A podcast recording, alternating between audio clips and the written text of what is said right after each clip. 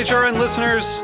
As we celebrate our 15th year, we are deepening our commitment to giving voice to the next generation of food systems storytellers, and we need your help.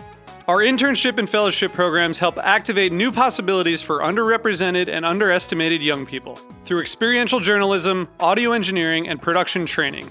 Through these unique programs, HRN helps food equity stewards build essential workforce readiness skills that expand their potential and foster economic mobility.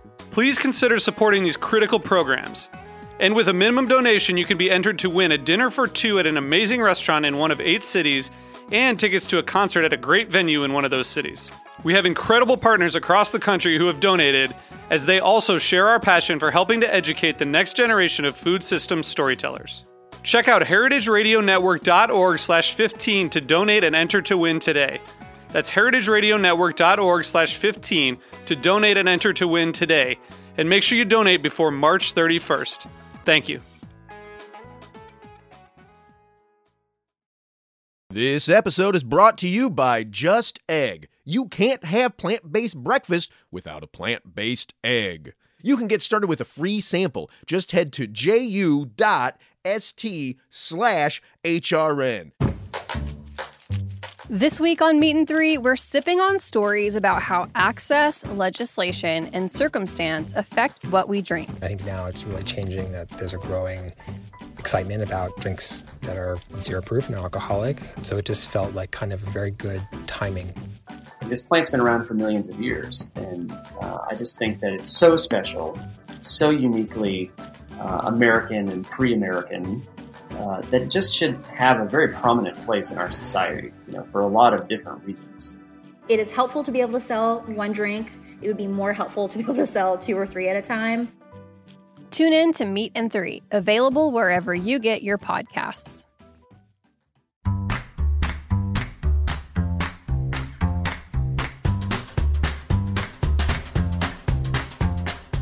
I'm Alison Cayne, and welcome to In the Sauce, a podcast about building consumer brands from the ground up. I love doing this show because I get to interview everyone from production gurus to marketing and social media mavens, anyone who can guide me on this crazy journey. This is the story of building Haven's Kitchen sauces, but it's also the story of every growing brand because we're all in the sauce. Today, I'm speaking with Adam Brown, founder and CEO of Sircle Media, a social media strategy firm based in New York. Circle provides brands with support developing strategy, establishing community, and growing sales through paid social, influencers, email, and all that comes with it. There is a lot that's about to happen, so get your pencils sharpened and welcome Adam. Ali, I can't tell you how honored and excited I am to be here. This is going to be great. um, I know it's it's we've been talking about this for a while, and I always feel like these things are just kind of kismety because honestly, I don't even think I would have had as good of an interview with you when we first started talking because I didn't really understand sort of the whole ecosystem a little bit of of social media. Um, so I'm glad that you know, it's now, and I hope that I have good questions for you.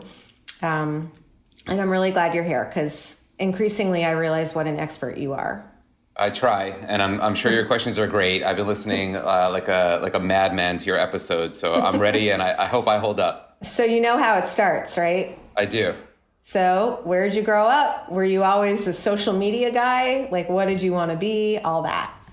Um, yeah, so I, I, grew up in New York, not not New York City. I grew up in Long Beach on Long Island, which mm-hmm. is like a uh, surfer town. And uh, I uh, I grew up youngest of five boys. I know you have five I kids, that, so yeah. we have that between us. Um, but my brothers are all much older, so I was almost like youngest of five, but also sort of like an only child from mm-hmm. when I mm-hmm. was ten on. And um, I was definitely not always a social media guy, but I've always been like I've always been a gamer, like a like a like a like not a gamer like I game people, but like a gamer. Like everything to me has been what do I need to do to get to the next round? I guess I grew up on Nintendo, like Super Mario Brothers and Zelda, and I just have always figured like, oh, I want to go to Michigan. Okay, so that's the only college I'm going to apply to, and what do I need to do to get in there? All right, that's what I'm going to do, and that's right. what I did. Do you um, think question about that because Yep. I when you first said that I was thinking you know there's also a certain personality type that and I and I think I have it 80% of the time but that that there's a curiosity about stuff that when you look at it like there's just a puzzle here and I just have to figure it out and there is a way to figure it out and it could be kind of fun doing that um, there's that kind of i think helps when you're when you're building stuff because you don't get as overwhelmed because you're just kind of turning it into a game for yourself do you feel like that's also part of the gamer vibe I couldn't have said it better myself. Yes, and it's literally almost probably annoyingly so with my wife. Um, Yeah. Everything I do, so it's allowed me to have a long career in sales and service because those are brutal, brutal businesses to be in. Um, but I look at it as a game. It's like, oh, okay, so this person hung up on me because of this, and there's empathy for that, or Right. this this person was burned by three agencies before, so it has nothing to do with me. It's just that this is it. I love the uh, the New York background music you I know put in there with the honking. it's crazy. I, at this point, I'm just like, just I think two episodes ago, I had two people having like a fight outside of my window, just screaming obscenities at each other. It's just the authentic. it's yeah. authentic New York. So look, this is the game of New York. This is what we, we deal with: sirens and honking. Um, but but yeah, like everything I do is is like that. And so what it's allowed me to do in my career has been, you know, I'm I'm really fast. Like I don't I Mm-hmm. don't get into analysis paralysis. I make decisions, and sometimes they're wrong, but I make more right decisions than wrong ones. And Yeah. I always am able to sort of move forward and, and then sort of like live with that. And I'm a big believer that, you know, everything in life has set you up for where you are now. Um, and every step along the way, all the little nuances, the, the growing up in Long Beach, living in the city, going to Michigan, everything has set me up for that. And it's put me into a place where, um, you know, I'm really happy playing the game that I'm in. Just to Yeah. finish the answer to your question, like I was in the mortgage industry for 10 years. I hated that business. Yeah, that, Um, how did that happen? How I did someone like you end up in the mortgage industry? Yeah, yeah. So my my old I have four my four older brothers. My oldest brother is significantly older, and he is uh, he went to Michigan, Brooklyn Law School. I did the same. I dropped out of law school after 29 days. Um, we could talk about that later. But they, uh, you know, I went in. I graduated college during the dot com boom, and I went into sales and marketing. Right. And uh, right after September 11th. I was sort of working my way up, and my brother was like, you know what? We really need some business acumen, some sales acumen, some like real polish to come into my Long Island mortgage company, mm-hmm. start at the bottom, no nepotism, and really help me build this into like a major business. And Right. Everything was weird after September 11th. So I remember I started there October 1st of 2001. Wow. And uh, I did it and we grew it and it was great and I learned a ton and I made good money and all that kind of stuff. But I just did not love that industry at Right. all. And uh, it, uh, it allowed me to pivot when we, we lost our FHA license, as did like thousands of lenders. And Mm-hmm. uh, after the last Great Recession, and it allowed me to have an opportunity to be born again. I don't know that I would have done it. So thank Right. God it, it happened. And Yeah. uh, I didn't start my Facebook account until September 2010. People think that's crazy when they meet me.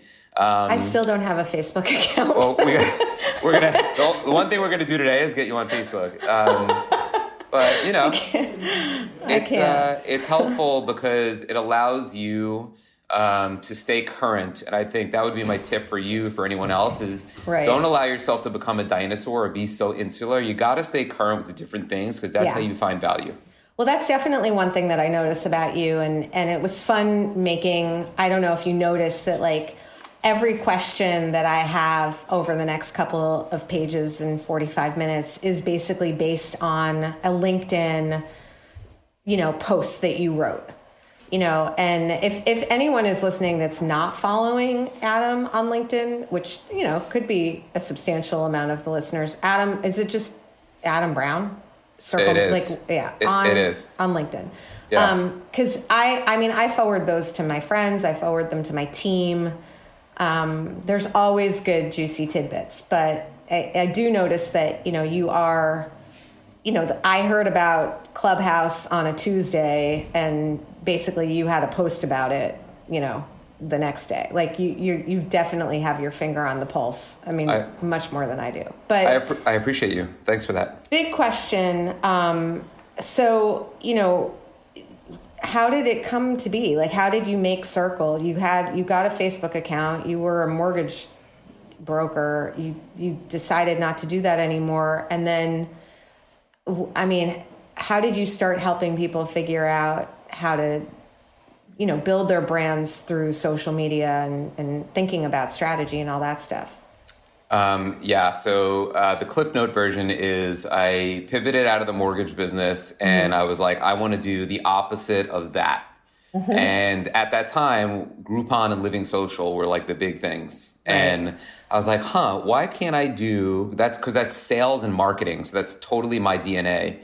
Why can't I do that for college? So I literally branded a company, got it up and running, learned the Groupon space, hired a sales team, hired some developers, and I was up and running like in five months and launched September of 2010 at the University of Michigan, University of Maryland, opening football weekend with Groupon for College, which was called Grub Life. Oh, um, cool. And it was it was fun. I was self funding it with my brother. I was traveling up to the schools and I was doing all this non mortgage stuff, right. but very expensive, big cash burn. And those business models were hot for a minute and then sort of fizzled out because it didn't really offer the depth for brands. Right. And I think coming off of mortgage, the mortgage business, and you know, all due respect, I know a lot of people that are in that industry doing really well, and you know, we we had a great company and we did a lot of great business, but you know, I, I, really I think sales is helping people make decisions that are good for them, and I just didn't feel like that's what I was doing for small mm-hmm. businesses. So I uh, quickly learned that while they wanted that, they were also very curious about social media.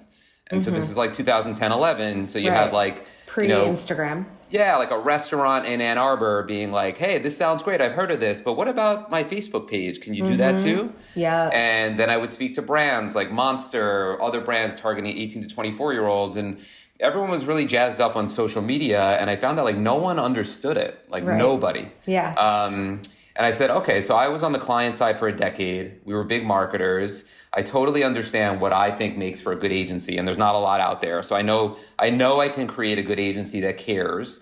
And then this was white space. Like social media is something brands are never going to figure out. It just it's impossible. It's it's so non-static. Right. That if you're running a business well, you can't also be good and effective at scaling social media. So I had this eureka moment of like, oh, okay, so this is something that's going to be a big need. And even if there's a lot of other agencies that will flood into it, which obviously there were, right. Um, I think I could be best in class. And so I just pivoted straight to that. And I created a company called Social Net Direct, which was literally for $199, you were on Facebook, Twitter, and I think LinkedIn. Uh, pre pre current LinkedIn, back like old school LinkedIn, right? Um, and then ninety nine dollars a month, and I sold 100, 100 businesses in the first month, Wow. And then 70% canceled after the first month. wow. And again, I said, I can't, I don't want to be in a business right. that adds no value. Like right. that has no value to a diner on Long Island. So right. now, um, what will add value? It's filling this mission critical role of navigating social. Mm-hmm. And that was my original thesis. It's a full time job. It's a full time job of a lot of disciplines, and it's impossible to staff for with one person.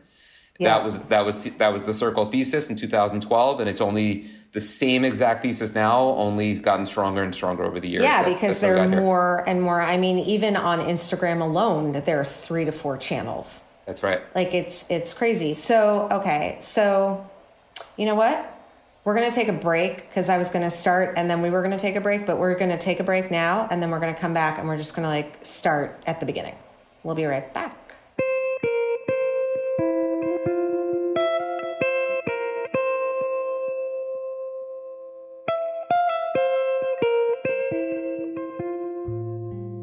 Just Egg is now the fastest growing egg brand in the United States. Bring more plant based consumers in your doors with easy to use Just Egg. You can get started with a free sample. Just head to ju.st slash HRN. That's ju.st slash HRN. Made from plants just Egg is a better egg for you and for the planet. It's healthier with no cholesterol and less saturated fat, and it's more sustainable. Just Egg uses less water and generates fewer carbon emissions. Most importantly, it's delicious. For our listeners who operate a food service establishment, you can get a sample for free. Head to ju.st slash HRN. That's ju.st slash HRN. Just Egg makes a delicious plant based addition to any menu. It's available as a liquid scramble, great for omelets, frittatas, stir fries, and French toast. There's also a frozen pre baked folded version that's ideal for filling breakfast sandwiches or topping salads. Chef Jose Andres calls Just Egg mind blowing, and Bon Appetit says, It's so good I feel guilty eating it. Put the fastest growing egg brand on your menu. Get a free sample of Just Egg for your restaurant at ju.st slash HRN.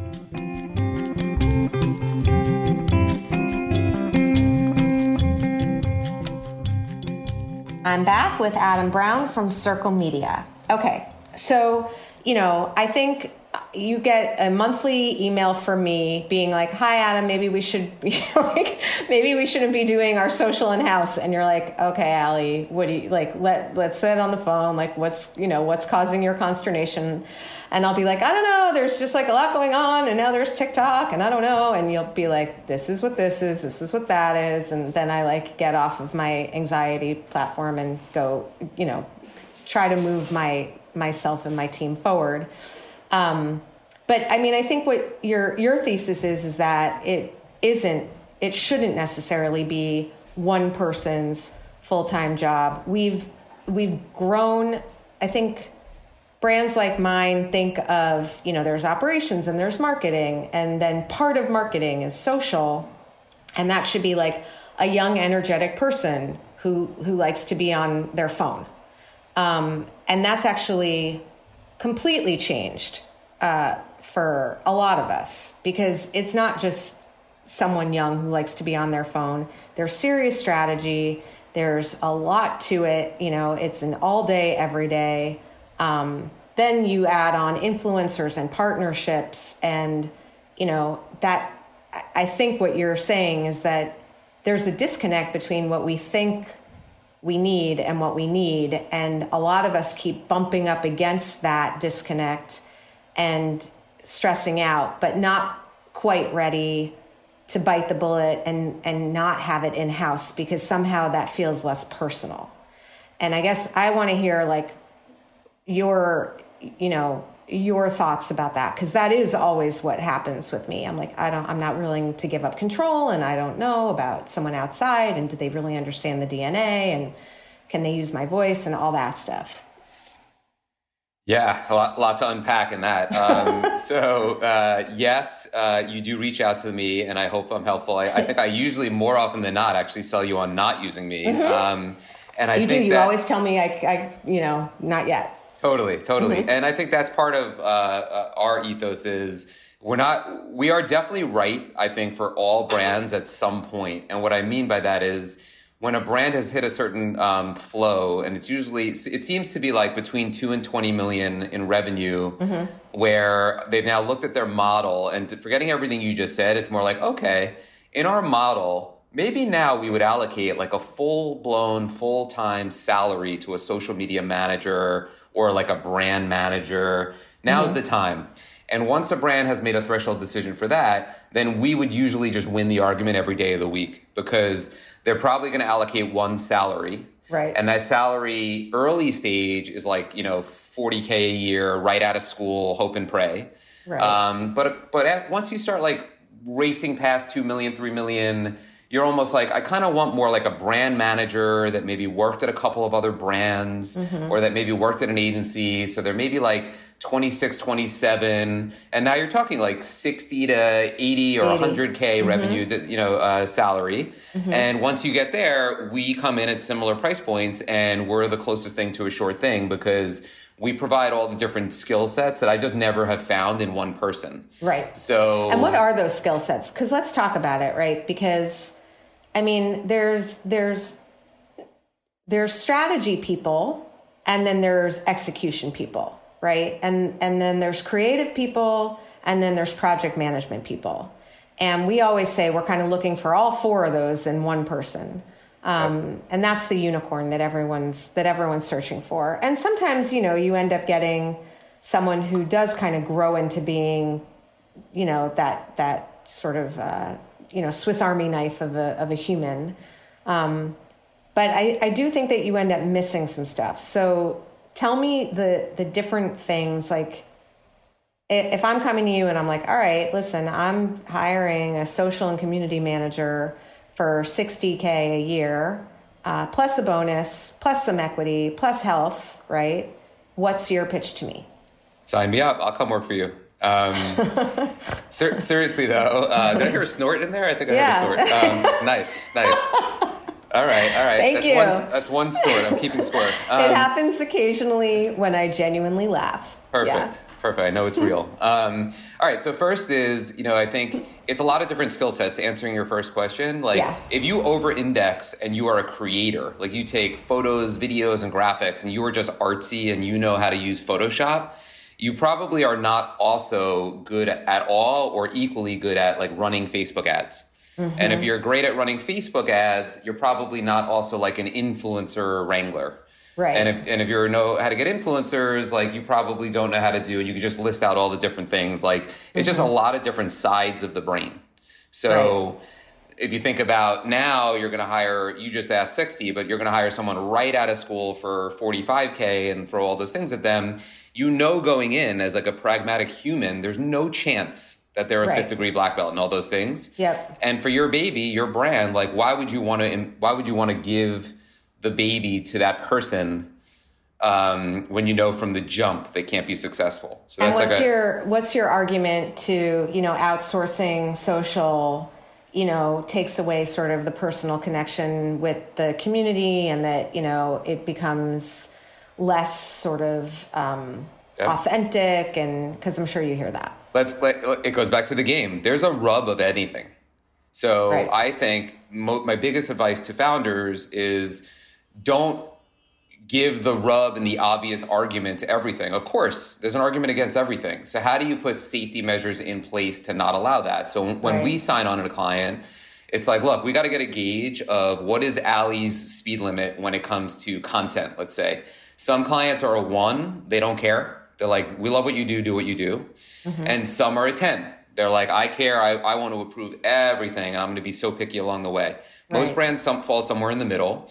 So if you know that you're a brand, uh, to your question, that over indexes like 8, 9, 10 on content, feel, wanting it to feel like it's me and real, then as you grow, and I think Alex Lieberman said something on his podcast the other day, I think the Founders Journal, of like when you're the entrepreneur founder like you are, you do everything. It's like writing an essay. You you set up the essay, you write the essay, you edit the essay, you turn it in. As you grow, you can still prompt then have somebody else do 90% of it, and, And then, then you just red pen the end. So Yeah. what we do for those brands is we use Trello, we present content, we go over ideas, you bless it. We create content, you bless it. We marry your content with some with some curated content, you bless it. We build out weeks together, you bless it. We write out copy, you pick the best one or you write it. And so we mm-hmm. take what might have taken you many hours and we can distill it down into like five, ten minutes a week Right. so that you don't lose that outgoing. On the incoming, um, you know, most founders, uh, even like, you know, I look at almost any brand where somebody says that argument, and then I'll go on their social and I'll see that they're not responding to all the comments, which is Right. criminal. Yep. Um, so it's sort of like, listen, at the moment, you're not responding at all when somebody says, you know, can I get your chimichurri in Texas? Right. So that that's criminal. So Yeah. we're, we're going to definitely improve that by having some standard answers that we do to maybe get them to email or get them to the website for retargeting. So there's like Right. lots of different things that we will set those rules of engagement. And I think founders have real peace of mind knowing like, wow, like I really have like all the walls of my fort well protected now and I can be faster. So that's what we try to do. And so for those of us who let's say like you know we're we're we're before that or we're still not ready or we need to spend our resources in other places what would you say you know you're not you're not getting these brands but how would you help them think about prioritizing i mean there there are so many channels right now and instagram is the obvious one but even we're finding out like our reels are much better than our IGTV, and our static is a little static, but people really respond to the reels and the stories. And how would you help a brand? And then that doesn't even include TikTok and Pinterest and Twitter and, you know, all of them. Do you, do, how would you help someone sort of sort out? Because we can't boil the ocean, right? Even if you have a team, it's almost impossible to be on all of them doing a good job you know, at the same time. And there is, like you said, an art and a science to it. Like, are there sciency sort of tips that everyone you think could be doing better when they're picking their channels, when they're thinking about building out their strategy? You know, how do you, what do you advise people? So I'm a, I'm a fan of going deeper than wider, especially if you're early stage but I'm also a fan of like taking a breath, spending like a few hours up front and then and thinking about what you want to have happen. Like if you could shoot an arrow into the future 3 months and have it land, it would land on what and what would happen and what are your goals. Mm-hmm. So if your goals are to, you know, uh, support your Wegmans launch, mm-hmm. then I would focus on Facebook, Instagram, Facebook and Instagram ads and micro influencers in those areas. And I would punt mm-hmm. everything else because that's my main priority.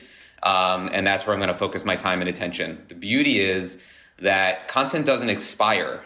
So if you make some video content now for Instagram, that's great. Then you peak at TikTok around the corner. Uh, I, sometimes I call it 80 20, but it, for you, it might even be 95 5. Mm-hmm. So, you know, if, if you spent 5% of your 40 hour work week over five days, it's not a lot of time per day. It could be over the coffee in the morning. And you could pick whoever on your team is the most social savvy. It's probably not you, right? and, uh, right. Uh, I didn't mean that as a jab. Like no, no, somebody no, on your team cool. that you could be like, hey, so and so I want you to spend 10 minutes a day. You're going to go on, you're going to go on TikTok. I want you to look at these 10 brands and just see what they're doing. Or I want you to go because I post, I post my days, uh, 365 days of fire every day at like 6 7 a.m. Mm-hmm. I want you to just check out what Adam did. Then right. I want you to just go and use it. He's giving it away for free. And then can that lever up to our goals over the next 90 days? Like our, uh, again, that, that fake scenario, like supporting Wegmans Northeast rollout Right. And if you see something and they come back to you like, oh my God, I went on TikTok today, I went on Olipop, and they did this like really cool thing where it was like the Wegmans logo, yada, yada, yada. And we could probably do that. Mm-hmm. Then you have inspiration. It goes to your 30, 60, 90, whatever, however, whatever goal. And then that is how you should decipher between like what we should do and what we shouldn't. If it's like totally a distraction right. and has nothing to do with your short term goals, maybe punt it. Um, but if, it, if it's something that can do that, then you should focus on it. So right now, TikTok is great for awareness. It's pretty easy to do. And it's just like the algorithm is nuts. I think where most people struggle is that A, they think it's for kids, and B, they have writer's block. So yeah, you just don't want to look like a you know like oh look I'm trying to do something cool on TikTok and then have it go nowhere anyway and then feel kind of bad about the whole thing. Well, like, what's cool? What's cool? Yeah. And I totally get that, and I felt the same way when I started on it, right? But now right. it's like okay, it's a different philosophy. It's actually not being cool. It's more like improv class. Right. In improv class, you're going to look like an idiot. So if you right. know if you know that game is it's okay to look like an idiot, you would say all right, Jennifer on our team, go and find me five great examples of really early stage CPG brands on TikTok. Spend no more than 10 minutes and come mm-hmm. back to me with them. And then you'll be like, oh, so Dream Pops did this like stupid thing where it's like a voiceover. First of all, now you'll learn like what right. that is. What is a stitch? Well, that's a stitch. Now you see it. Oh, and that was pretty easy. And I feel like we could do that better or funnier. Mm-hmm. Suddenly you're like, all right, who's up next for the improv to go in front of the class? It's Jennifer from the Haven's Kitchen team. Go. And like you, you don't take it so seriously, right. and then you realize oh wow it's not a lot of work. It's actually a little bit of fun. And it could really scale because there's nowhere where you get better free awareness than tiktok. Right, right yeah no i think and it is funny right because we're sort of like we have to set aside a time to set aside a time to make a strategy to then think about a strategy for tiktok. Like right. it, we just keep sort of you know, and the thing is like the sauce has a lot of there, you know, there's a lot of ways that it could be kind of interesting. It just it feels overwhelming and it's also because you know, we're swamped. Um, and you know, Pinterest is another one that I I feel like we do very well actually, and we get a lot of eyeballs on our recipes, and I think it does really work for our consumer and it works for our product.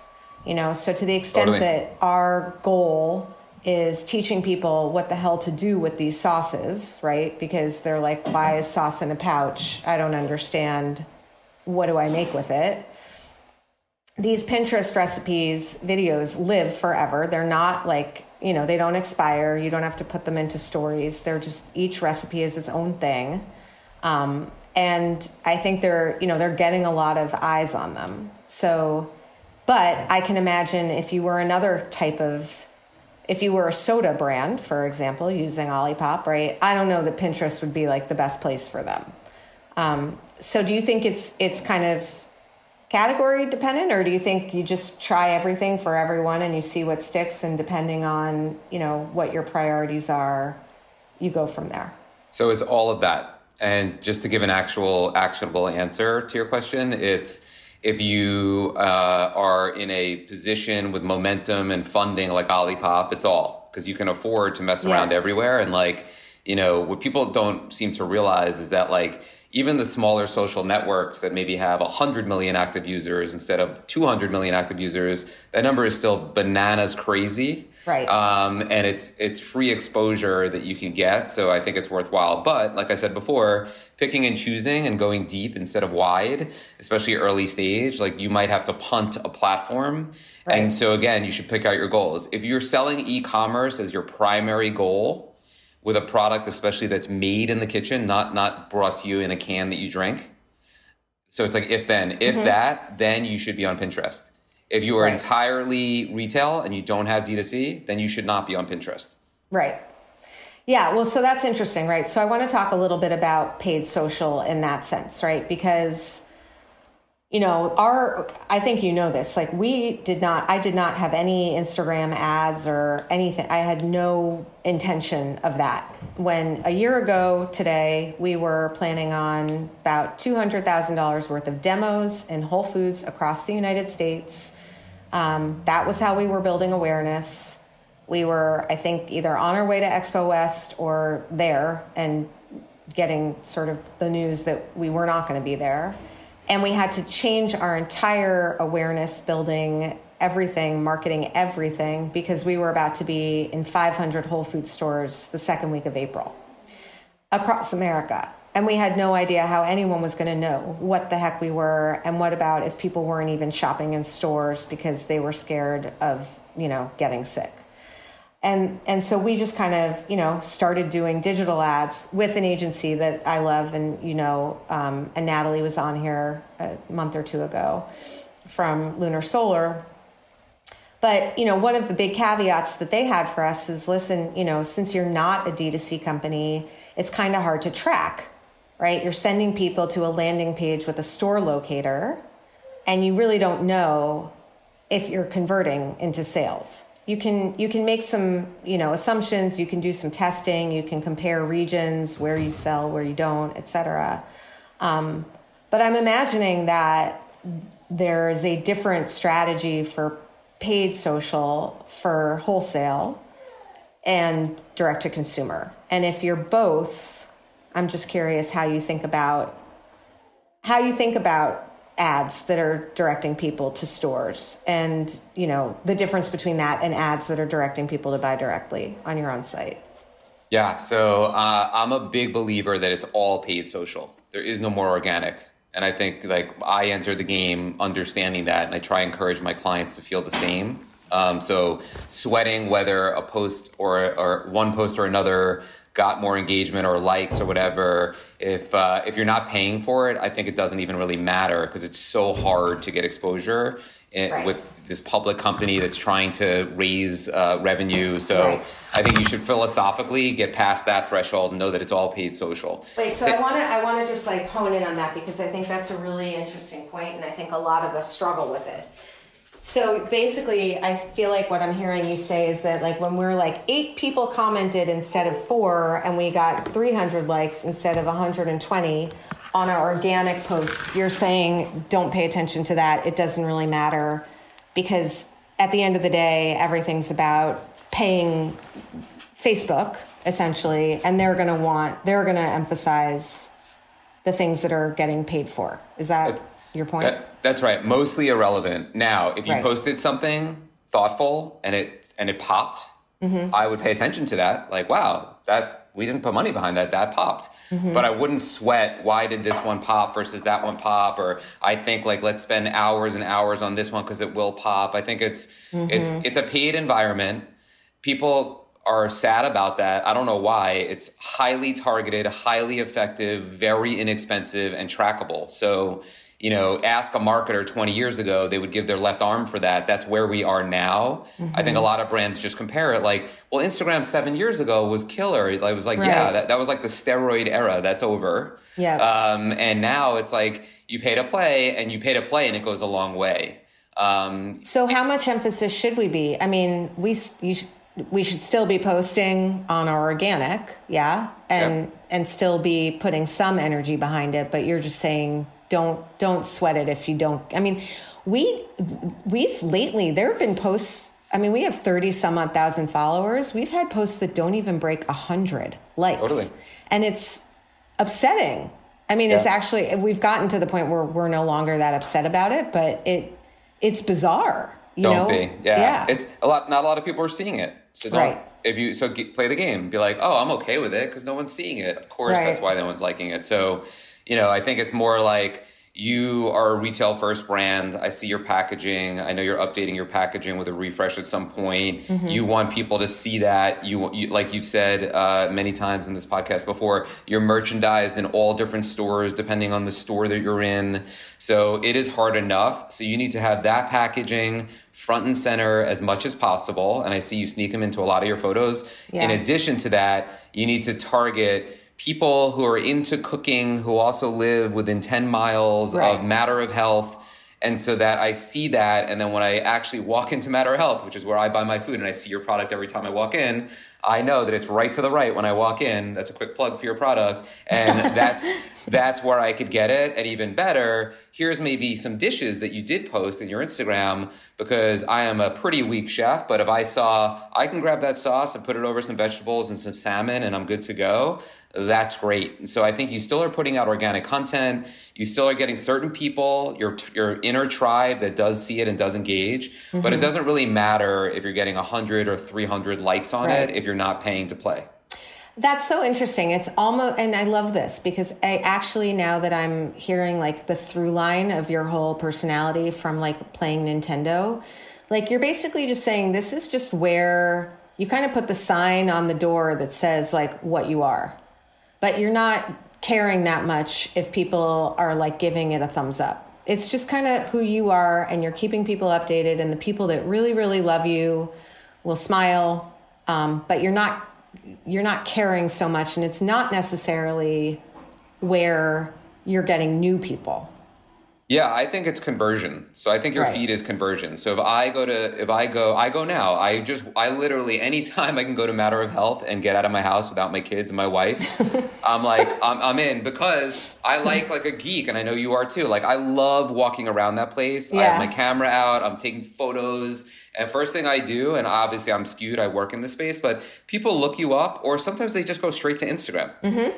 They're like, mm-hmm. wait, what is this? And Right. especially for your products, if I see it and there's beautiful stuff, um, and there's you know you and you already have hit the critical mass. You have the mm-hmm. thirty three followers at this point. New followers are irrelevant. I think it's it's already not sending me backwards in the sales journey. It's if anything sending me forward.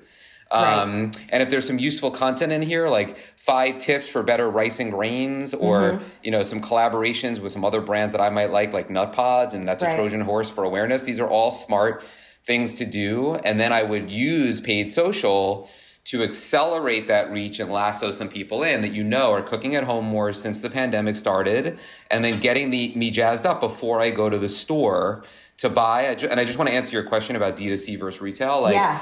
So first is Um, I also think you should have a fundamental belief, like a religious belief, that if I support retail velocity with my with my posts and some paid dollars and maybe some micro influencers, I believe there will be a lift in store. Yeah. You, you guys are actually you guys sort of jumped that. You went from literally a year ago. I feel like it was like right now, or like a year Yeah. ago was um, was Expo. Half my team was supposed to fly out. They all canceled their flights. Right. And you immediately were like, "Oh my god, I have all this money. Yeah. Like, let's go to D2C." But given your refrigerated product, it wasn't just like go ring the register D2C. It was like, "Oh, let's go to a landing page." And then they had to do controls to see if you had lift in certain regions versus others, right? Right. So that's smart by them. Some brands don't even do that. Some brands, and I would encourage you, sometimes it doesn't need to be a two step, like go to my website, find my store later, locator, and go. Sometimes it could just be fans of Sprouts that live within 10 miles that are also into XYZ, who are also fans of my two biggest competitors. And I'm just going to target those people with impressions so that next time they go into a store, they're going to remember my product when they see it on shelves, and you don't actually have to send them to a store locator. Right. So you don't so you're saying you don't have to measure it as much. You just have to it's basically building awareness, building awareness, building awareness. Getting that pouch in front of eyeballs that are going to be going into a Sprouts. Yes. Likely in the next couple months. Um, okay, so interesting. Okay, so you also talk in on one of your LinkedIn posts about uh, user generated content some PGC and some AGC. I think AGC was actor generated content. Tell me what the different contents are. I happen to love UGC. Um, I feel like people use our sauces in ways that, you know, I never thought of. And I think it's great. And it looks, they do beautiful jobs. I, all day, every day, I would be getting this into the hands of people who make content across the country, like normal people, not influencers, just people. Totally. but what are the PGCs and the AGCs, and what, what is your what is your uh, what is your little strategy there? And Ali, look, this all goes back to my game uh, analogy or reference. Like your game, like it makes sense that your brand over indexes on UGC, right? So lean into that. Not every brand does. Your brand Right. does. Lean Right. into it. Now, um, sometimes you don't get UGC, so you got to go out and get it because it's re- they're really helpful for ads. They really help convert people. They make them feel like it's not just a contrived ad, like it's a real person. Right. So that's when you'll go out and do PGC, where when you pay somebody, you have Right. leverage of like what they say, what they do, Uh, P stands for paid, paid, and paid A- generated content. Got yeah, it. and- and the A is actor. Like there are some influencers that'll straight up be like, "Yeah, I do. I li- I never even heard of it before, like a year ago." And they're like, "Yeah, what about?" I'm like, "What's your rate?" And they're like, "This is for influence, and this is for content, and this is for AGC." And I'm like, "Excuse me?" And they're like, "Yeah, brands, and they'll some big name brands that I like went in the ads library and looked up." And I'm like, oh, that is you. And they're like, yeah, it's like a it's like a new commercial for pennies on the dollar.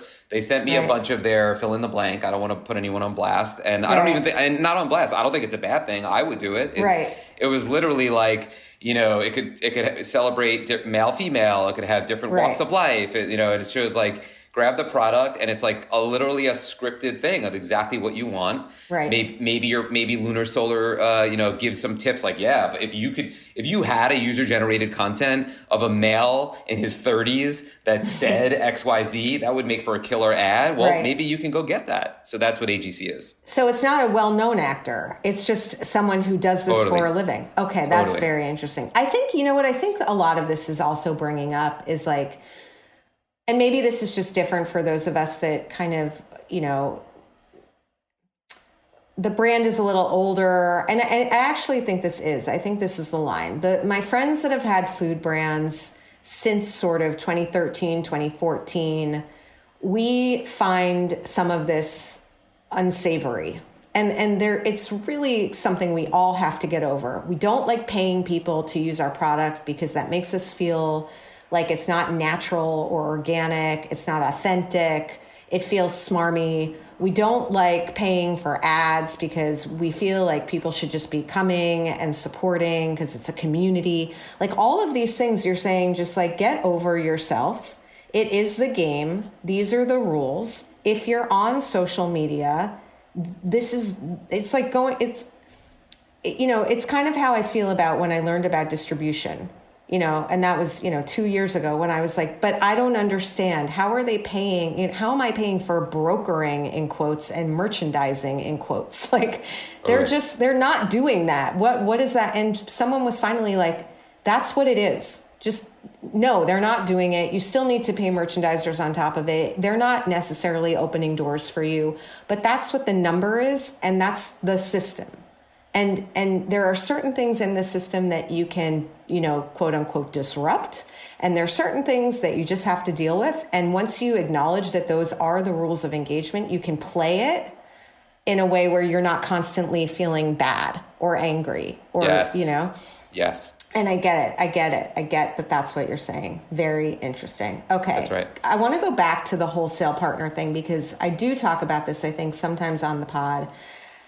And while I, I know that there are a lot of companies that are, you know, digitally native and they're gangbusters on digital, a lot of calls I get are from companies that are digital that are trying to figure out their wholesale strategy.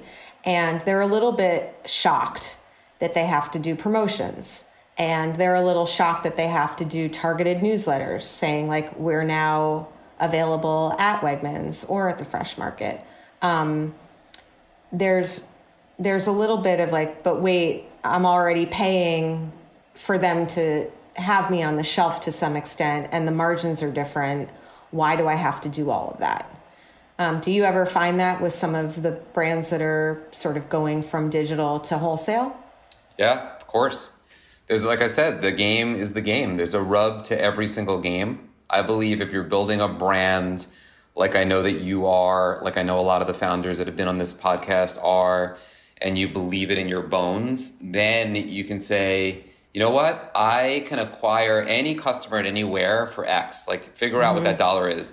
And it might be in the beginning that you even the playing field until you get to a certain critical mass. What I mean by that is like, you know, depending on who I talk to in any given day, it's crazy. I could have back to back calls one brand's long on Amazon all day. They have a they have a mall. Why should I worry about my own storefront? Done. Mm-hmm. Then the next guy, oh my god, Amazon's the worst. They keep everything. I go with my own website, and that's right. the best. And my mark. And the next one's like, hell no. I'm all about retail, and it's right. like it's like all over the place. So I'm a big believer in omni-channel, and I think it's like, listen, like if you have so much more margin on your website, maybe pretend like you're getting the same low margin that you do at retail or the same low margin that you get at Amazon to get to do some fun stuff and get like weird with it for your product that might be all free shipping for anyone that does XYZ. Mm-hmm. Um, for retail, it's like, man, I got to do all this stuff. It's like, well, yeah, but you're getting shelf space in Wegmans. Right. So if your product is super dope and they're going to love it, then believe in lifetime value.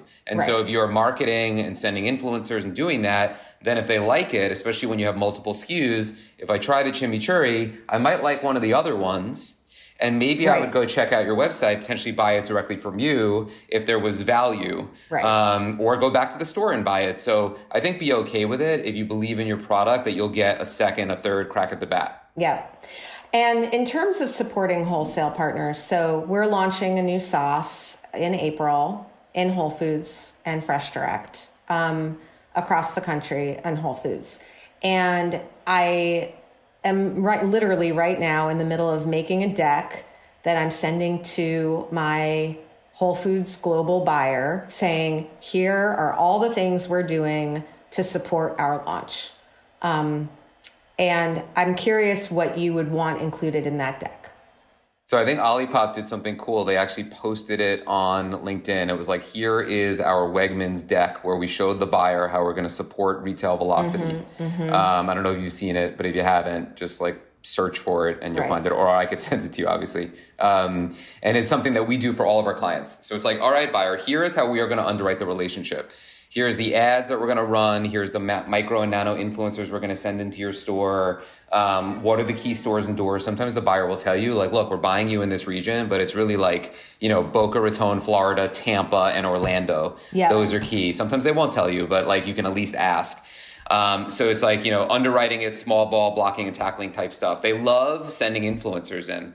So Yeah. a lot of people are like, wow, you like, and that, that goes back to my thing. I, I didn't actually respond before about the influencers. You're like some of my, you know, other co-founder, uh, other founders that started in 2013. They're like, they're like, yuck, I, I hate this. or so some people are so binary. They're like, no to influencers. Like that is a crazy town to begin with. But Yeah.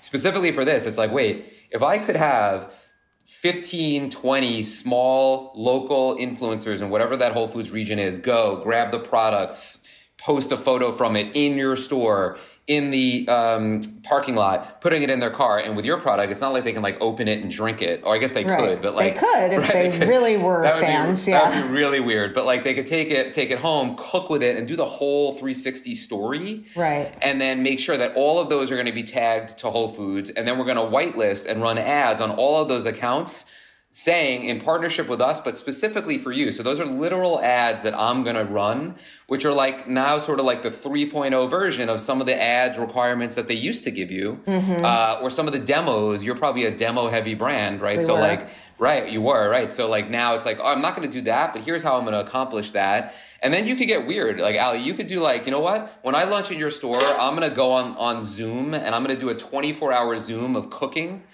stuff that's in your store with Right. your logo at the bottom. And I'm just going to like not stop, like old school, like Old Spice Like. Marina Abramović. Just yeah, just get Yeah. like really weird, and they're like, "Wait, you're gonna do what?" And I'm like, "Yeah, that that's literally what I'm gonna do." Um, you know, something that could be like a little bit out of the box. What I think you also could do is Uh-huh. find you, you should leverage your network. So find some other founders that are also in those stores, Right. And maybe do a. Everyone does these like 12 days of Christmas giveaways. Instead of that, do when you launch, whatever the date is, like on May 1st to May 20th. I'm gonna do a different collaboration with a different brand that's Yeah. on your shelves. And uh, the goal is going to be find X, find Y, win this, go to your store. And maybe each one will have a $25 gift certificate that will underwrite to your store. Yeah. And those kind of things every once in a while, Whole Foods might just share. Um, Right. And then you get exposure. No, that's that's amazing. It it really is incredible too. Like, I, I mean, some of this, you know, we do in our own way. Some of it we've done without kind of like putting words to in a way. Um, but it, I think, I think the the big hurdle that I got over a while ago. I mean, really early because you have to when you are a sort of like retail first brand is that just getting the shelf space is it's almost like nothing like it, it literally it's it's kind of like that's step one out of step 360 right For sure. um, okay so do you consider you do consider email part of social media yeah or no Not really, but I think they're just I think they're just so interconnected. So I and because so you talk about them yeah, brands hire me. They're like, oh yeah, yeah. So that's going to include email. I'm like, no, like it's going to include what you could imagine in your brain a social media manager would be like an assassin with. And I don't Right. think I don't think that's email marketer. I think that's Right. a little bit outside their pay grade. Now we dabble in it for a lot of brands, and we have email services that we do separate from our social media retainers. Right. Because I think they should be all hand in hand, uh, and they should all run together from a branding point of view. And I'm just a big buyer of email and SMS. Yeah. And they're both communications vehicles. So even though it's not a social network, I think it's all about like the blocking and tackling comms of a brand. Okay, you mentioned SMS. This is another one, like TikTok, where we're like getting ready to get ready to get ready. Um, I don't want to blow it. Like the difference is like TikTok, you can kind of do something, no one sees it, it's kind of lame, whatever. SMS, I do want to do right. Um, and I understand. I mean, I read your thing, learn about it. Don't just assume it's annoying because you don't like to receive them. If you get, you know, if you're getting genuinely educational, helpful content, which I think we can give, um, especially helping someone like sort out what the hell to make for dinner tonight, right? Then it's something, it has a massive open rate and like a conversion. Is that Yes. correct? That is accurate. Okay. Um, and d- is that part of a social strategy? Not really. Again, if, Right. if, if and when we do that, we refer people out to like Postscript or one of these other companies that, that we work with. But we, we at Sircle have a standing call with our Postscript rep every Monday. And he'll just like spit tactics at us. And that's so that's what I would encourage you. Like have Postscript get on the phone with you and say, instead of like your general demo that I'm gonna fall asleep on, I want you to give me like five comp brand examples. I want you to show me what they did so that I can see it like a smart human, but not as like a social media ninja, what you mean.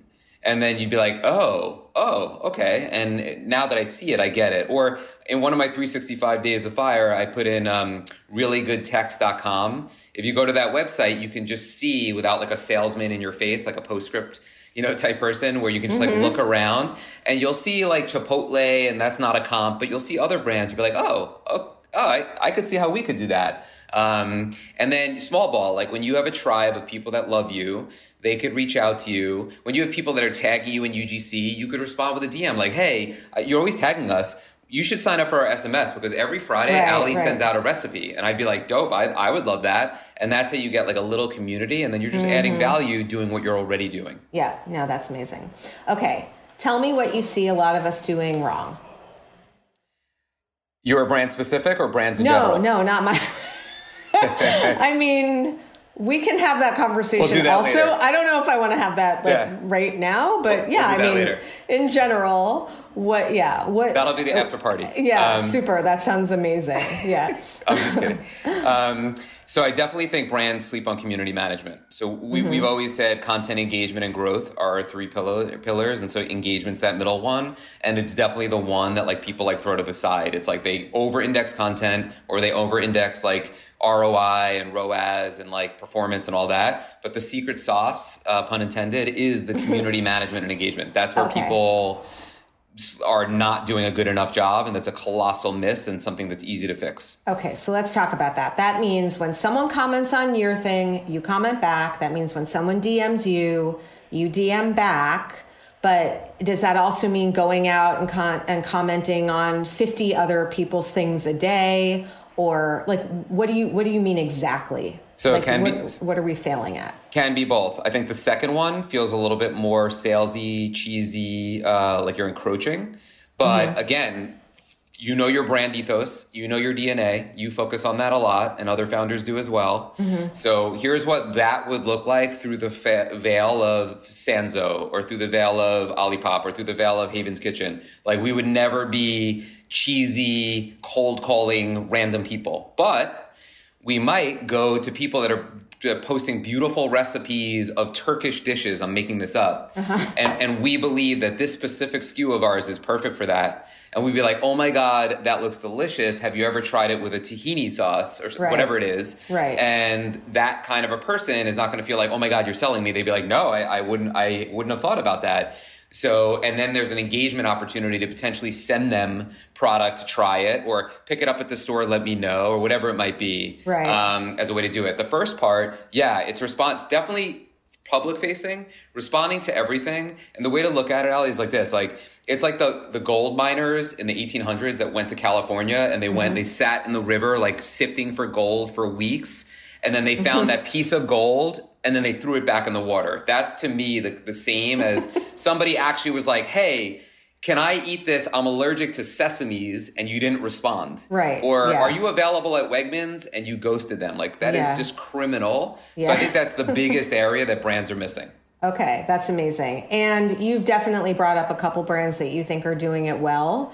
How would you synthesize the ones that are doing it really well? Like, what would be the thing, you know, what ties that all up in a bow? Like, who gets an A plus? Or not even who, but why would someone get an A plus? Brands that are just doing it. They're just like consistently supporting their sales channels. They're supporting content. They're putting their brand out there. I always put Aloha out there, and it's not a product I've ever used, mm-hmm. but I just think that they're kind of always doing it right. Um, I think SmartSweets, and I know you didn't ask who, but I, I just No, kind of dig what they're up to. Uh, everyone loves Olipop. I think there's a reason for it. Um, and uh, yeah, I just they just they're just jamming. Mm-hmm. Um, but not every brand is like that. I just think it's like you know I wouldn't sleep on community management, so I always look at your like I'm like a doctor. When brands come to me, I don't do a lot of research, but five minutes before the call, I quickly look and I'm like, all right, what is the patient presenting? Okay, so they're mm-hmm. not doing community management, so it's probably a photographer or an intern. Mm-hmm. They're only posting beautiful photos, which means they probably have a create a founder who's creative, or they're outsourcing to a photographer, but there's no depth. Mm-hmm. Um, if they're if I go in the ads library and it's empty, I'm like, okay, they're missing the boat here. They're not running ads. So right. the brands that are doing it right are definitely running paid social ads at all times. Mm-hmm. They're definitely supporting all their channels, not just D2C. Mm-hmm. Um, they're definitely putting out diversity of content and not all just like pretty pictures. Right. And I think they're okay and comfortable in their skin being salesy, especially since COVID. Like, push the hell out of your retailer if that's your main uh, foothold, right. or push D2C. Um, but give me a reason. For you, that would not just be your product; it would be recipes, Q and A with you, stuff like that. Right. Oh, let's have a second of about that because I do get a lot. Why aren't you out in front more? Um, people who've listened to this for the last couple of years have actually heard me struggle with this quite a bit. Um, and I get it. People want to know the person behind the brand. I think from an identity perspective, we just want we just we want you to be the champion, not us like we want the home cook to feel like they are the star and we're just there to support. I, I understand that for some brands, like having the founder tell their story and da da da da da, that's important. It, it doesn't feel totally aligned with me or the brand, but I'm curious about your thoughts. I think you're a tweener. I think you can accomplish both, right? Okay. Like you can empower the home chef or the wannabe home chef Mm-hmm. But why should I listen to you is more important than like your average beverage or whatever. Right. So I think you'd be it's a huge miss for your brand specifically to not you're you are a media I know you you joke you're not on Facebook, you're not so tech savvy, but like you're a media company yourself. Everyone is a media company. You are already one. Mm-hmm. I'm on your podcast right now. Right. So it's not like you're like a recluse and you're hiding somewhere and you're I don't like live in a yurt. Yeah. Yeah, like you're down. So like right. don't don't be so binary. The in between is mm-hmm. well, why would one somebody want my email, somebody want my SMS, and why would somebody buy from me where it's more expensive and I have to ship it to them than go to the store? Yep. It's because they're getting value and they're seeing my journey as a founder, as a woman, as a boss, as a leader, somebody who has failed and succeeded like how could you not leverage that like why would you leave all six of those golf clubs in your bag right. just setting yourself up for failure right or all five of my children in my bag i yeah. think is yeah yeah um, and for um, you and for you just it might not be show off your children show off your personal life it's not that no. it's more like yo, I am here. I'm in the kitchen just like you. Right. I experiment just like you. And here's just flavorful goodness yep. that you can put in your body and not feel like you're compromising with a bunch of crap from a big, you know, conglomerate brand. Yep, yep, amazing. All right. Is there anything you want to leave with? Because I feel like you left it all out on the field. I, this was amazing. I took a lot of notes and I actually went off of my paper and into my book which only happens on certain occasions. I am. Um, I can't see you, but I'm like, I'm. First of all, I'm blushing right now. I'm so happy that I went off the paper into I, the notebook. I love that. Yeah. yeah. I always want to try to add max, max, max value. No, I know um, you do. You do. Okay, so for people who want to find you, we your LinkedIn is a, is an amazing place where you are really sharing a lot and and you know you've broken it down. You have turned it into like a, you need a you know you need to know in which room with professor whatever with the knife you know right. like it, it is a game and here are the things that you need to solve in order to win which i think is amazing. Um, if people want to you know founders want to reach out and they think they can use their help how do they find you Yeah, so Adam Brown on on LinkedIn, you'll find me for sure, especially the CPG algorithm. Like I seem like I'm everywhere. It's just because of this small community. So you'll find me there. Adam B at sircle.me is my email. I answer everything. Um, and we are at Sircle Media. It's always with an S. It's social circle combined. That's where Right. we came up with Sircle. Sircle Um, S. we're at Sircle Media on all social handles. And just to answer that that last question you gave me, we Mm-hmm. only have one at bat. And I look at it that way in personal and professional life. So, like, don't squander opportunities, play the game. And by being playful with your game, Yeah. it challenge, because I'm competitive as hell, like, it allows you to be competitive, but also have fun. Yeah, and not take it enjoy, so yeah, seriously. and enjoy this journey. If you're going to be successful, what a shame to not have enjoyed part of the journey along the way. Yep. Yep. No, I think I, I I have to say I my dad I don't think I've ever talked about my dad on this show, but my dad has that kind of make it into like when I couldn't get a better grade, he's like, turn it into a game for yourself. Make it into like different levels that you have to like jump on. And it's it's such a great way to be because it takes out a lot of the personal sting. And and this is a this is a this is a painful business. You know, you are getting rejected all the time. Totally. Um, so to to be able to turn it into like, okay, you know, I just got to get to the next level. I got like, wah, wah. now I have to like start again. Um, is very helpful. So a, lot of, sa- a lot of sound effects on this episode. I know Uh, the I- snorts and the honks and the thing, but you know, it. I'm inexpressive. Um, Adam, thank you so much for being here. I really, really appreciate it. Um, couldn't come in at a better time. And um, Amanda, thank you for engineering. Thank you for letting me go a couple minutes over. This is important stuff. Thanks for Um, having me. yeah. I appreciate it. and listeners, um, as always, thank you, thank you, thank you. I have lots of fun guests coming up in the next couple months. Um, always looking for ways to just support you and help you build your companies. Um, and I'll be back next week with another episode of In the Sauce. In the Sauce is powered by Simplecast. Thanks for listening to Heritage Radio Network, food radio supported by you. For our freshest content, subscribe to our newsletter. Enter your email at the bottom of our website, heritageradionetwork.org. Connect with us on Instagram and Twitter at heritage underscore radio. You can also find us at facebook.com slash heritage radio network. Heritage Radio Network is a nonprofit organization driving conversations to make the world a better, fairer, more delicious place. And we couldn't do it without support from listeners like you. Want to be a part of the food world's most innovative community? Subscribe to the shows you like, tell your friends, and please join the HRN family by becoming a member. Just click on the beating heart at the top right of our homepage. Thanks for listening.